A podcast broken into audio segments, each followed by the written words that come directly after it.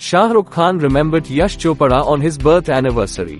In the Ask SRK session a fan asked Shah Rukh about late filmmaker and the superstar said that he misses him and believes he would have been happy to see him today.